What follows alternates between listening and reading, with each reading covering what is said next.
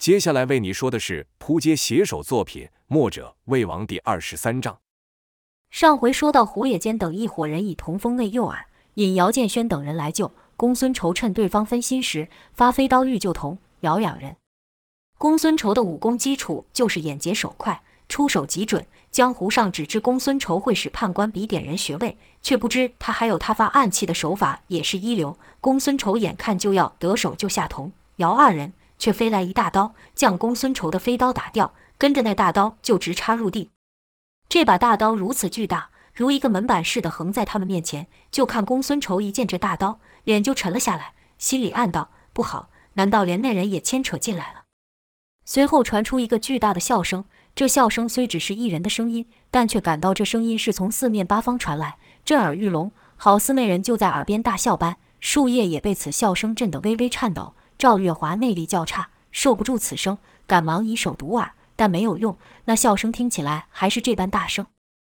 而后就看树叶发出一阵骚动，好似有什么庞然巨兽将要出来。公孙仇等人的眼神不禁都朝那方向望去。突地骚动停止了，一阵狂风掠过他们上头。公孙仇就看地上出现一庞大的影子，和一股巨大的压迫感从后而来。公孙仇想都莫想，喊了声：“石刚，保护好小姐。”跟着就朝后方攻去，石刚几乎是同一时间抱起赵月华朝反方向跃去。公孙仇知道来人厉害，不敢有所保留，就看他快速旋身出笔，判官笔如利剑般朝那人心口位置插去，正是其绝技心有灵犀。此招是化繁为简，将全身功力都集中于笔尖，笔力千钧，不管身后那人是谁，这招都能给他捅个窟窿。且公孙仇在眼未见到人情况下。凭借着感觉下手就能如此准确，同是打人学到的殷万清与胡野间都自叹不如，心想这老儿能在九黎上有一席之地，果然有些真本事。那巨人见近招来袭，也不敢托大，喊了声好后，伸出二指朝那笔夹去。别看其身躯庞大，速度却莫比公孙仇慢多少。眼看两指赶上了判官笔就要夹，两指一并却夹了个空，跟着就感手腕上内关穴一痛，七穴连心。巨人就感心脏如遭电击般，是痛、麻、酸，全身难以动弹。公孙仇自然不会放过这个瞬间，判官笔又朝对方心口插去。近到居然比第一次更为凌厉，瞧这势头，是真能将那巨人给杀败了。南宫烈等人也不禁露出担忧之情。就听一声闷响，公孙仇的笔扎到了对方的心窝，但手感却不对。那巨人受此一阻，就回过了气。一拳朝公孙仇挥去，公孙仇哪敢去接，赶忙横笔去挡。这一挡不得了，因那巨人力大无比，将公孙仇给震飞老远。公孙仇落地后兀自停不住，将笔插入土中，拖个数尺才停下。这巨人正是杨无惧，就听杨无惧乐道：“厉害，厉害呀！如不是有这天蚕宝甲，刚才那一下恐怕就能把我伤了。”哈哈。众人就看那被公孙仇戳的地方，外衣破去，里面透出淡银色亮光。那里原来是一件银色的软甲，别说公孙仇意料不到，连南宫烈等人也莫想到，都以为杨无惧自恃武功高强，是不会穿护身之物的。杨无惧则是低头欣赏着宝甲，用他的大手摸着刚被攻击的地方，似乎也很满意，露出奇妙的笑容，似肯定又似感激，而后才抬头对公孙仇说道：“老头，这么久没见了，下手还是这么狠。”公孙仇回道：“杨无惧。”你不是早在多年宣布退出，不再插手江湖之事，怎么现在跟他们几人混在一起？杨无惧道：“人在江湖，身不由己呀、这许多事哪是我一人说了便算？”公孙仇笑道：“这话要从别人口中说出还说得通，从你口中说出那可真是个大笑话。你要不想管事，恐怕没有人能强迫你做吧，更别提是这些人了。”杨无惧也笑道：“从前或许是这样，但现在不一样了。”这两人前一刻还想置对方于死地，此时却像是说起闲话来了。公孙仇道：“我可不记得我有得罪过你，这次为何与他们一起和我们作对？他南宫家求的是名，难道你也是吗？”杨无惧又是一阵大笑，跟着说道：“哪个人不想出名？哪个人不想有权力？公孙仇，你老了，没有当年的雄心壮志了。想当初的那个公孙仇。”凭着一手点穴绝技打出名号，管他是名门正派还是旁人左道，谁的面子也不给，想干啥就干啥，好事坏事你都没有少做，那叫一个热血，那叫一个痛快。现在却沦落成一个家仆，赵天烈把你们一个个都当成仆人使唤，你还一副心甘情愿的模样，可怜了。童瑶虽然知道公孙仇厉害，可怎么也没想到他年轻时是这么个狠角色。公孙仇也不反驳，说道：“我看可怜的人是你吧？你这人就像是个没有上缰的马，胡冲乱撞，武功高是高，但根本不知为何而战。简单来说，你就是个没有目标的人。”杨无惧听了公孙仇的话，不但没有生气，还略微点头，而后道：“嗯，你的话也不算错。想想当初我确实就是因为这样而感到厌烦，才说再不管事。可现在不同了，他给了我一个伟大的目标。”公孙仇讶异地哦了一声，问道：“是吗？说来听听。”杨无惧道：“就是将你们九黎打下，将赵天烈那小子从我这里偷走的地盘全部拿回来。”公孙仇听罢后，又是一阵冷笑。说道：“说了一圈，到头来你还是和以前一样横冲蛮干，不知所谓。”杨无惧听完后也说道：“随你说吧，我心中所装早就不只是这区区的胜负，而是一个更大的计划。”公孙仇道：“是吗？你说的这更大的计划，居然要靠一个女孩和两个孩子为要挟，可真是伟大呀！”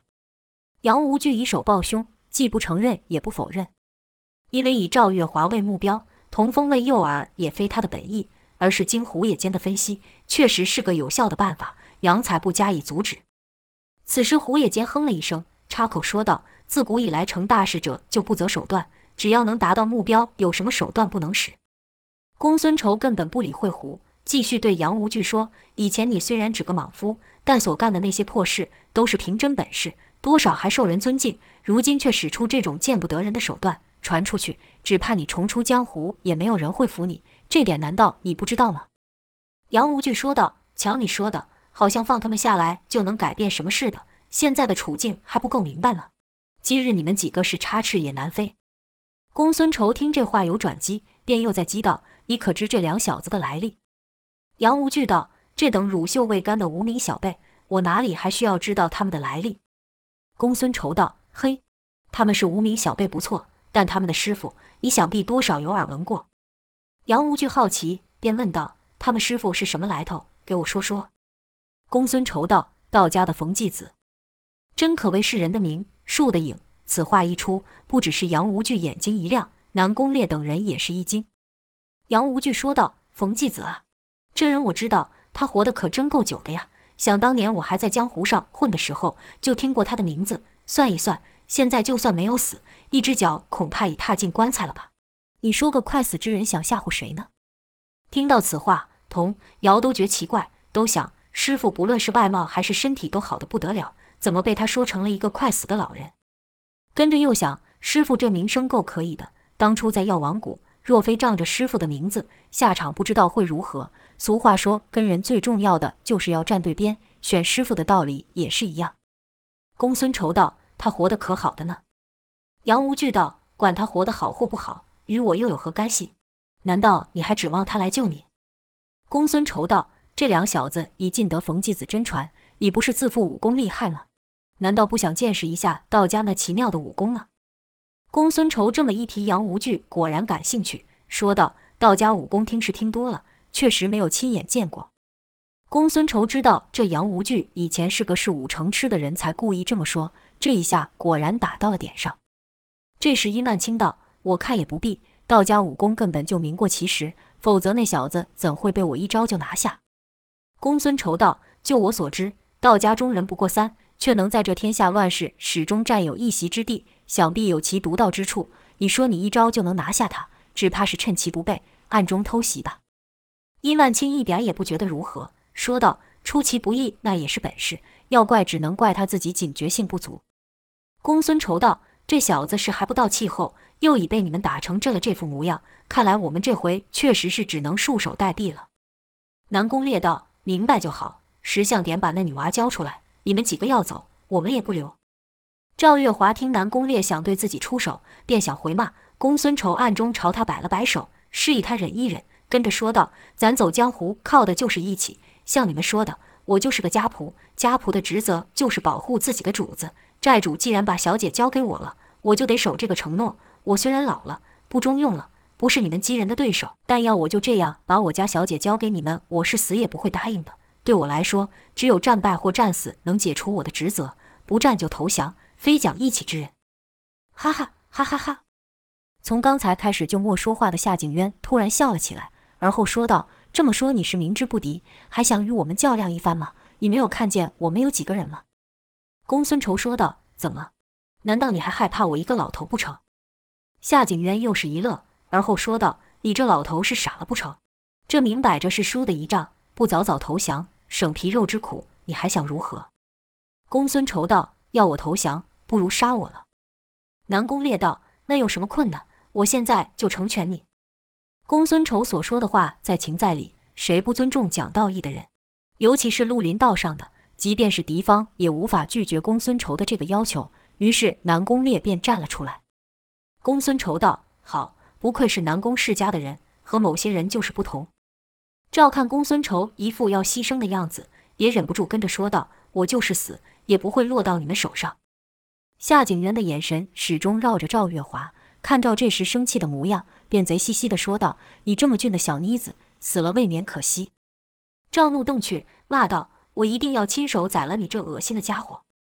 夏景渊哪里赵的威胁，继续说道：“放心吧，跟着爷，爷会好好对待你的。到时只怕要你回去找爹都不愿意呢。”这话说完，殷万清与胡野间也跟着笑了出来。赵自打出生以来，哪受过这种侮辱？气得他脸上一阵紫一阵青，南宫烈没有跟着笑，他打从一开始便不屑与胡野间这些人为伍，要不是因为某些原因，他才得忍着。南宫烈说道：“能死在我手上，你也不算委屈了。”这话暗里暗外的讽刺了胡野间等人，引得胡、殷、夏三人一阵怒目，心里想：等解决了赵天烈，就拿你开刀。公孙仇却道了声慢。南宫烈问道：“怎么？你还有什么要求？”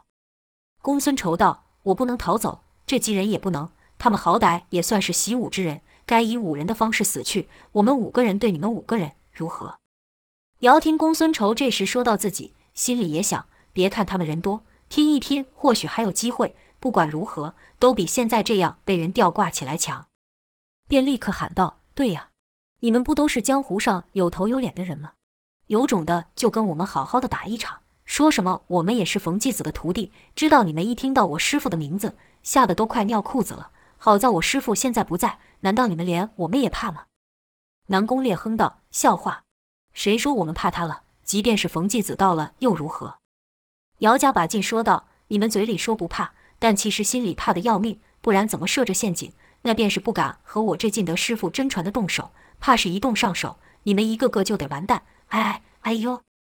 姚寒墨说完，绑住他们的绳子就被割断，掉到了地上，故而哀叫。就听胡野间喊道：“南宫烈，你干什么？”原来那绳子是南宫烈割断的。南宫烈道：“胡兄，不用这么紧张，他们想死个明白，就让他们死个明明白白，多这两个小鬼又如何？”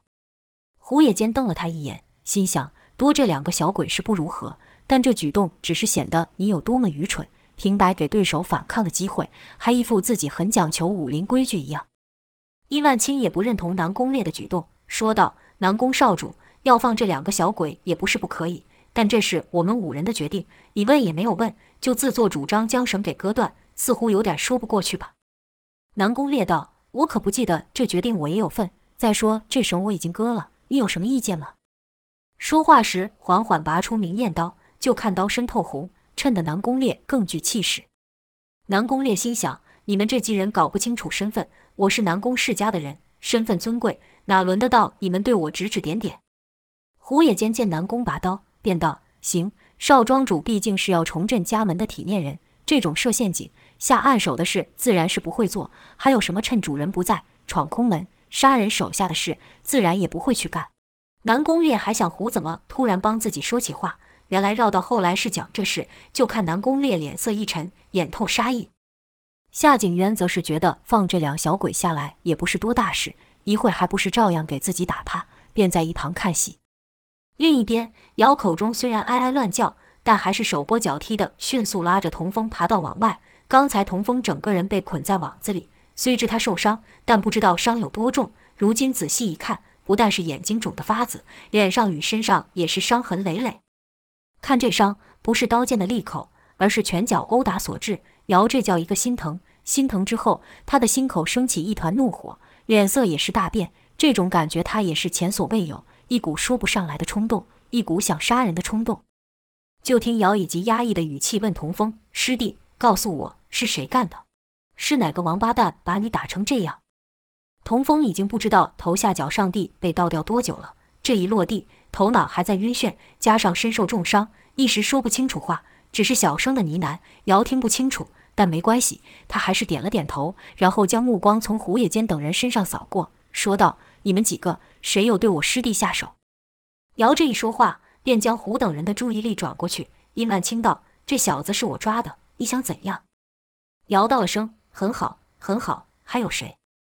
他瞧出童峰身上有不少被拳头打的伤，说话时看着夏景渊，看外表猜想是他下的手。夏景渊也不否认，见姚看的自己，便道：“看什么看？你想也尝尝老子拳头的滋味吗？”姚又是连声说好，跟着他将童风慢慢放下，说道：“师弟。”你歇会，让师兄给你出气去。童风知道对手厉害，尤其是那个杨无惧，姚不可能是他的对手，便伸手去抓姚的手。可此时的他是有心无力。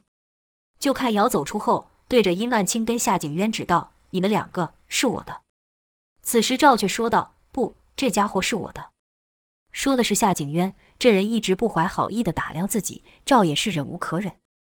姚道：“那不行。”那家伙欠我师弟的份，我得讨回来。等我解决了这一个，那家伙我也不会放过。公孙仇则道：“南宫烈呀，有我在的一日，药王谷就还在。你不想把药王谷连根拔起吗？我人就在这，你还等什么呢？”公孙仇这样说，但他最担心的还是杨无惧。若杨无惧要出手，那情势可就大大不妙了。虽说是五个对五个，但自己这边童风身受重伤，即便他无伤，对方还有一个高手杨无惧呢。话说这时，杨无惧在干嘛呢？这时一阵风吹过树林，就看他目光虽然看着众人，但思绪却又不在这里。他手指轻轻敲点着刀柄，神情似乎有些怀念。旁人哪里知道杨无惧看着眼前这一幕，思绪却随着风回想起了往事。他心里在想：比武决斗啊，已经好久没有对手能让我痛痛快快地打上一场了。想当初那两个家伙虽然武功不及我，但那场架打得也是精彩。很快我们就会再遇到了，到时你可别让我失望啊！想着想着，杨无惧居然低头冷笑了起来。眼前这几人的说话，杨无惧根本没听进去。公孙仇看杨无惧无意出手，心想：不晓得他在搞什么鬼，得速战速决，免得他一会改变了心意。于是他给石刚使个眼色，石刚点头会意。风还未停，就看他脚一蹬，朝胡野间快速奔去。石刚一动，其他三人也跟着冲了上去。姚建轩对上的是殷万清，姚此刻极为愤怒，一记重拳就朝殷万清的长脸打去。就看殷万清下半身不动，上半身却以奇怪的姿势旁移，闪过了姚这一拳，好像整个人都没有骨头一样。闪过的同时还反手回击，姚也不怕，举臂用力挡去。诡异的事情发生了，殷万清这一手看似有力，可当与姚两臂相碰之时，姚却感觉不是硬骨碰硬骨，对方是手软如鞭。就看殷万清的手如软鞭一样甩了下来，朝姚的头顶拍去。幸好姚的反应也是够快，反手抓住其手臂，跟着顺其来势一甩，想将殷给摔过肩。姚远想这一下对方怎么也逃不走，就得被摔得倒地。可没有想到殷万清的皮肤居然如泥鳅般的滑溜，这一下莫把对方给摔着，反而一个滑手自己向前跌出去了，却也因此闪过了殷万清的一拍。姚看着手上的粘液，哼了一声说道。真是一个软骨头，果然和你的长相一样，恶心至极。殷万清贼笑道：“骂吧，骂吧，再难听的话我都听过了。等到你跟那些人一样成了我的手下败将时，为了保命，你什么话都会说，那才叫做恶心。”姚道：“我要输给你这软骨头，这种天大的耻辱，不用你动手，我立刻咬舌自尽。”殷万清道：“话别说得太满，等你落在我手上，看你这嘴还怎么硬。”姚去了一声，骂道。放屁！可心想这家伙皮肤古怪，用手难以打到，改而用脚去踢。就看姚使出他自创的无用腿法，这招改良自无用拳法的腿招，虽不像无用拳法这般能在出招的同时假露破绽，但却取了无用拳法中凌厉的攻势。但一连踢了数十脚，都被殷万清以奇怪的姿势闪过。殷万清的身体就和蛇一样扭来扭去，可以只动头，其他部位全不动；也可以只动胸，上下不动。说有多怪异就有多怪异。姚哪里看过一个人的身体能做到如此地步？且要回腿稍慢一些，殷万清的手就会缠上来。姚不知被这手缠住会如何，哪敢冒这险？是赶紧收腿。如此，姚不敢进攻太深，且要不断出快腿，以免被殷的蛇手缠住。但因此，每招的力量就轻了。殷万清这身华丽的身体，除了让对手难以抓住外，还有一个奇妙功用，就是借此卸去对手之力。常人卸力得顺着对方来劲，顺势而为，或退或翻。但殷万清不用，只要看准来势，稍一侧身，借着身体上的粘液，对手就会滑过去。所以他卸力的动作比常人更小，可以一边卸力一边进攻。殷万清一开始莫进攻，主要还是被冯继子的名声给镇住。心想，这辈子还没有和道家交过手，都说道家武功厉害，不知道到底有什么玄妙之处。可与姚交手几招过后，发现也不过如此，心里暗想：这小子如果没有说谎，真有得到冯继子的真传，即便只是学到五成功夫，那这道家武功也是弱得很。那冯继子也莫传言中的那么厉害。就看他开始不闪避姚的腿招，让其踢上，姚踢是踢到了，但却滑了过去。摇曳了一声，心想。这什么怪招？在出数脚的同时往后退，就看殷万清整个人如蛇一般扭曲前进，穿过腿招，来到了姚的面前，面露诡异的笑容，说道：“小子，你完蛋了！”跟着就手一抬，状如蛇的毒牙朝姚的眼睛急速咬去。本以为是稳得手的杀招，谁能想到下个瞬间，就看殷万清居然发出“哎呀”一声怪叫，跟着是砰砰的几声，被踢飞了数丈。再看姚建轩，不但是蹲在地上。还一直呸着口水，表情难看，像吃到了什么极度恶心的食物一样。原来姚见殷万青杀招袭来，想要往后纵身闪躲，或是挥手去挡都来不及，急中生智，居然张口去咬。这一下咬得极为用力，要不是殷万清皮肤上有那层奇怪的粘液滑了出去，只怕是连指头都要被咬给咬断。姚借这出其不意的一咬，算是暂时封住了殷的行动，立刻趁胜追击，总算是踢中了殷万清。适才交手，姚虽莫占到便宜，但也不是白费。察觉到殷万清以奇怪姿势扭动身体时，下身几乎莫动，才想试着攻其下路看看。这一下果然奏效，连踢三腿，任殷万清往哪闪都躲不开。但姚也不是没有付出代价，嘴里吃到了殷万清身上的粘液，感觉恶心不说，还带点刺麻，所以才蹲在地上一直呸口水。